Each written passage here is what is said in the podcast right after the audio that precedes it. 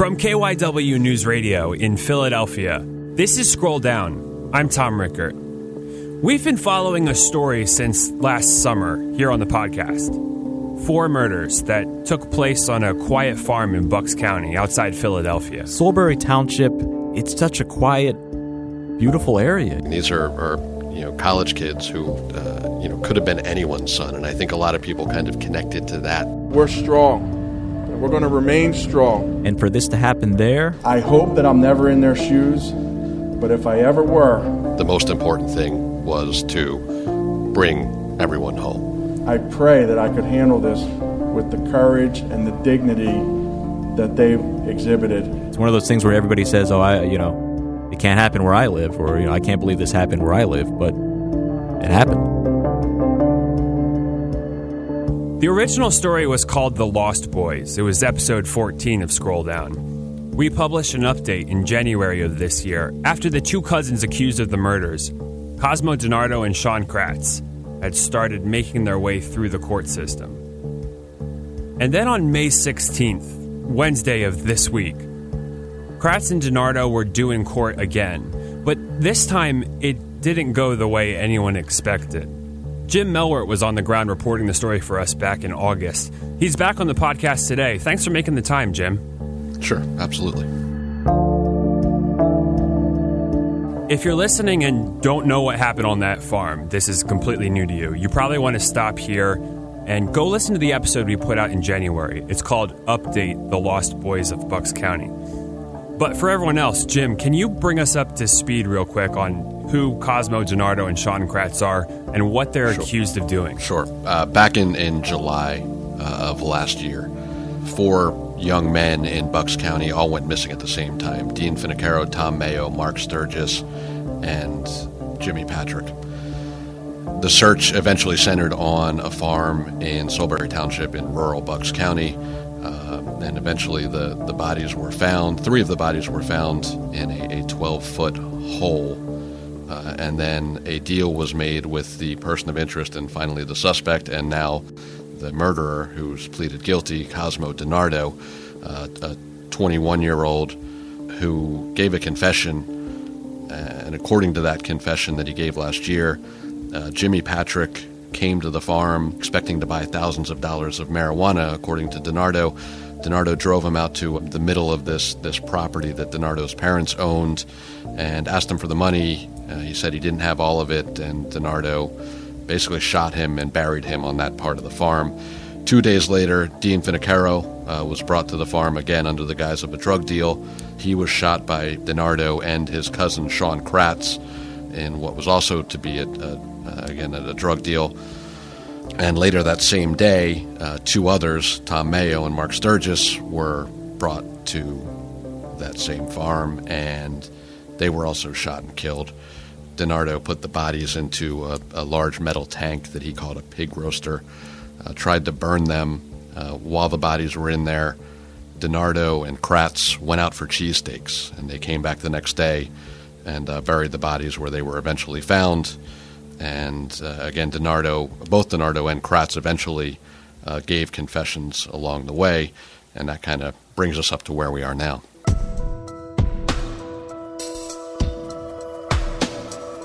Since that week last summer, they've been slowly making their way through the court system, but it's taken almost a year to get to where we are now to the court appearance on Wednesday. Where did this case stand before that court date this week? And then what was supposed to happen on the 16th? Well, back when they were searching for the bodies, they had found three of them, and Cosmo DiNardo uh, gave a confession then. They took the death penalty off the table to find the fourth body, which was the body of Jimmy Patrick, which was the one that was almost a mile away on this farm, or three quarters of a mile away, and they never would have found it without that confession. So they took the death penalty off the table. But when Kratz and DiNardo were arraigned, they filed paperwork, basically aggravators, to say we could seek the death penalty if things, you know, we have this confession, we have an understanding that he's going to plead guilty, uh, or that both are going to plead guilty, but just in case, we're going to file this paperwork saying if we need to down the road, we could seek the death penalty. Wednesday morning, you're at the courthouse in Doylestown. Can you take me through the day, who, who was there, and what happened? So, sources had told us this was going to be a resolution to the case, that, that both men were expected to plead guilty. Cosmo DiNardo had a hearing scheduled for 10 a.m., Sean Kratz had a hearing scheduled for 2 p.m. So, 10 a.m., right on the button, uh, proceedings start. DiNardo's brought in and is uh, pleads guilty to four counts of first degree murder uh, and four counts of conspiracy to commit murder, four counts of abuse of corpse, and, and on and on and on. Uh, but basically, part of this plea is pleading guilty to four counts of first degree murder, four consecutive life sentences, and just an absolutely one of the most emotional hearings that I've ever sat through because 12 friends or family members of the victims spoke as part of victim impact. Uh, so much so that even uh, uh, attorney Tom Klein. Okay. If I may, for the I'll, I'll, do this once for the record so we have it. I'm Tom Klein. Very well known civil attorney in Philadelphia representing the parents. You can actually see him sitting courtside at Sixers games. I represent the Finocchiaro family. Pointed out that he's never been in a courtroom where every sheriff's deputy in the room had tears in his eyes. This has been an extraordinarily difficult day. Uh, we sat through the Cosmo DiNardo plea agreement hearing, and I have been in courtrooms for 40 years, and I have never seen a courtroom where every sheriff in the courtroom had tears in his or her eyes.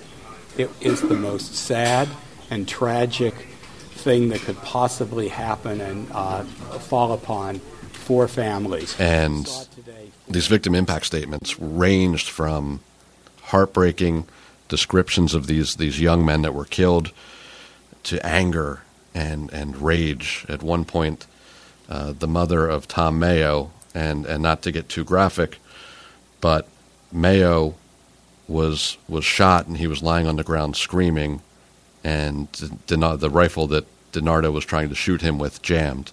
So DiNardo got into a backhoe uh, and and drove over Meo, killing him, and then put the body in the, the pig roaster and tried to light him on fire.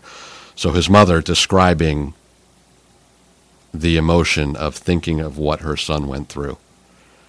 At one point, turns to DiNardo. She's standing at a podium that's kind of a little bit in front of the table that DiNardo is sitting at. She turns and looks at him and said, "You piece of it's taking everything I have right now to not kill you. And just a glimpse of the rage that's just unimaginable of a, of a, of a parent feeling. Another one, and, and I'll read a lot of my notes from this because it was just very compelling. Again, the the emotion of a family of what what they're going through. This is from the the father of uh, of Mark Sturgis, uh, Mark Potash, the father of of one of the victims, Mark Sturgis he said basically DiNardo did this because he could.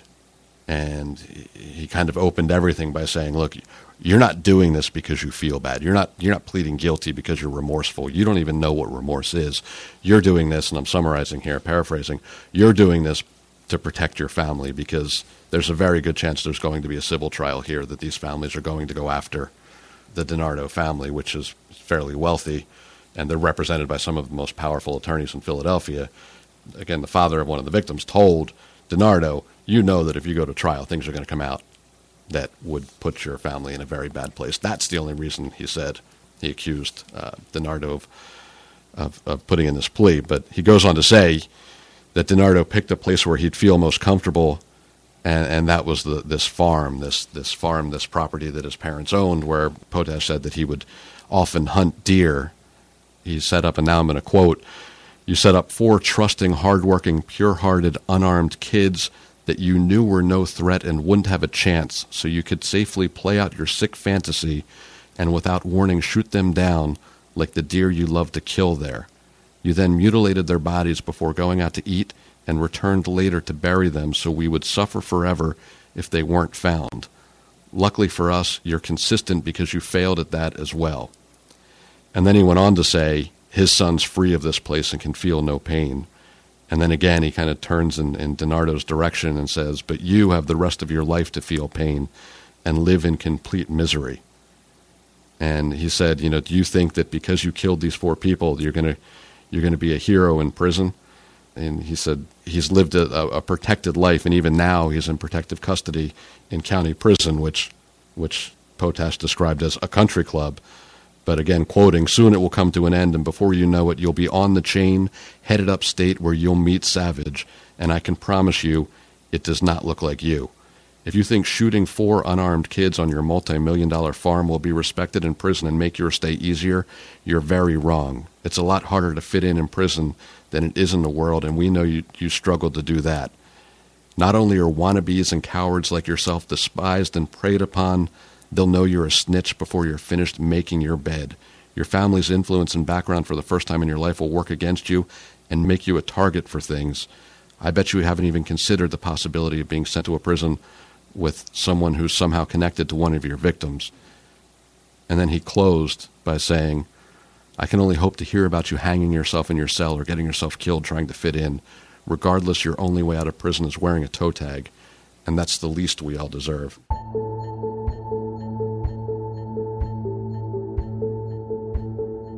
That was kind of the rage part of it. There were also heartbreaking. Uh, the grandparents of Jimmy Patrick, they raised him from the time he was a baby as his mother has a debilitating disorder. Uh, his grandfather talked about how when he sees a fishing rod, he still thinks of Jimmy Patrick, and then told a story about how they tried to go see the body uh, after after Patrick was killed, and said they got to the funeral home and they were stopped at the door by their parish priest and the funeral director, who told them they couldn't see him. Just a heartbreaking description of how they were unable to, to give a formal goodbye. So just the range of emotions really summed up by Tom Klein. You know, every deputy having tears in his eyes, and then the anger and rage with these parents, with these family members, and also the sister of one of the victims, a, a, a young teenager, saying that this is reality. Like this is their reality, and this isn't you know a, a made-for-TV news story. This is actual. Like they're living this, and it really is just heartbreaking to to imagine. You know these lives snuffed out for really no reason that anyone can comprehend. Wow, man, I, I, I can't even imagine. Did Cosmo say anything? Did he did he say he was sorry? He did give a uh, a brief statement saying, "I just want the families to know I'm sorry." He said if he could take it back, he would. And then he said, "I hope the families can find peace in that I am genuinely sorry." And the judge, Judge Jeffrey Finley, and Bucks County judge, told him he thinks that apology is false and insincere. The judge saying uh, that he's listened to this one and a half or two hour confession uh, and and highlighted some of the things that, that DiNardo said in that in that confession. Uh, one of them that he said a prayer after after killing one of them, and almost saying it in a way like, "Well, at least I said a prayer." And then also, again, going out for cheesesteaks after they killed these four. They went for cheesesteaks before they went home and showered. His tone of voice the judge saying just shows a total disregard of, of value of or value of human life, no sense of remorse or regret, a heart so hardened and acting with malice, which, if you've ever read the description of first degree murder, those are, are, key words in that description. So he went on to say that he has no doubt in his mind that uh, should the day come that you were released into the community, community, you would commit murder again, as you have no value of human lives. The human lives are disposable. Uh, so he had no problem imposing that sentence uh, of of four consecutive life sentences. But but again, you know, calling that that uh, that so-called apology, uh, as he put it, false and insincere. Where was Sean Kratz in all of this? DiNardo's hearing started at 10 a.m. and then Kratz was scheduled for 2 p.m. So he's kept separate. He's back in a holding cell. And so we go in for the, the two o'clock hearing, fully fully expecting that it's just like the morning we'll proceed as expected with with the guilty plea.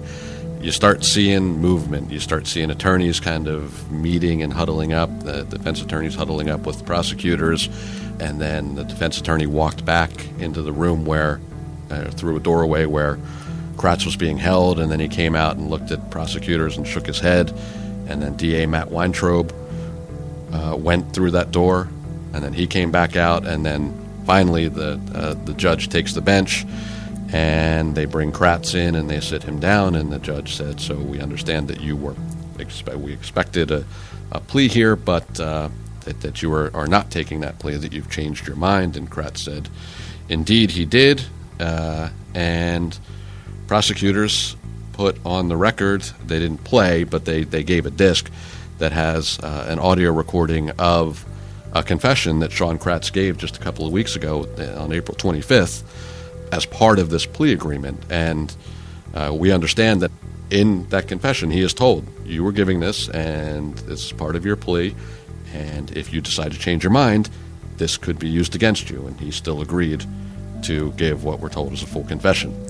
Uh, but he did decide yesterday that he is backing out of his plea and he's going to go forward with trial. And Matt Weintraub was very clear, DA Matt Weintraub. Uh, I feel just as whipsawed, probably, as many of you who are watching, as many of you who have questions.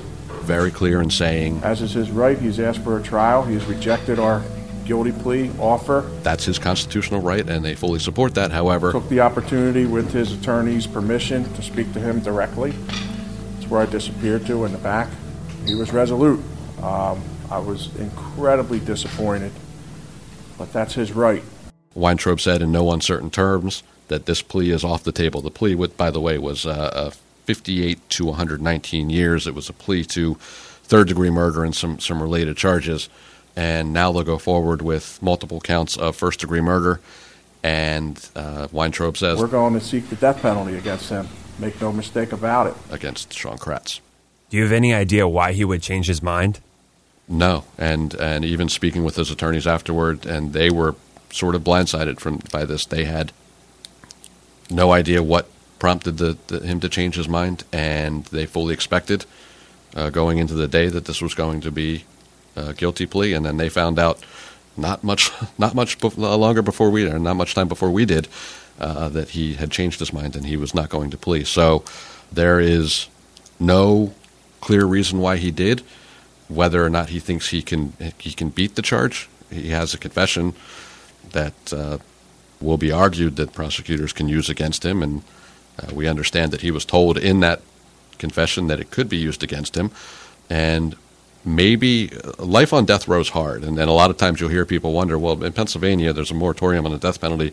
No one's been put to death for for I think decades now, and the last one was voluntary, actually asked to be put to death. But death row is not a nice place, and you can actually find pictures of it. I've we got a tour of the the new prison Phoenix that's being built, and you are kept in your cell for pretty much 23 hours a day. Uh, you get an hour outside. You're shackled anytime you're moved, and when they take you outside, it looks like a dog kennel. I'm not exaggerating when I say it looks like a dog kennel. You're kept in a cage, and Kratz may think he might be safer in a situation like that, and that might be true these these guys are not going to be popular when they get to prison and in, in, in, in, an environment where you're kept by yourself in a very secure place that might be better than being in general population. The next time we see Sean Kratz, will will that be at his trial? Yeah, there may be some pretrial hearings, uh, depending what motions are filed. They have to be uh, there, there's a, a, deadline coming up quickly for any pretrial motions, and then uh, they will proceed to trial. There was no uh, real guess on a timeline uh, for that trial. I think they said it would probably take till next year uh, for the trial to begin. But again, this will all kind of depend on what kind of motions, what kind of pretrial motions we see. And as for Cosmo DiNardo, what happens next to him? So typically, after uh, someone is, is sentenced to state prison time, they're kept uh, local, usually in county prison, so that they can meet with their with meet meet with their attorneys. There's you know a ten day window uh, for certain appeal issues, just so that they're close to their attorneys and can get all that taken care of. DiNardo actually waived that and said, "Nope, just send me straight to state." So uh, he is already on his way to state prison. Doesn't sound like there's any talk of any appeal, so this may well be the last time we hear of Cosmo DiNardo.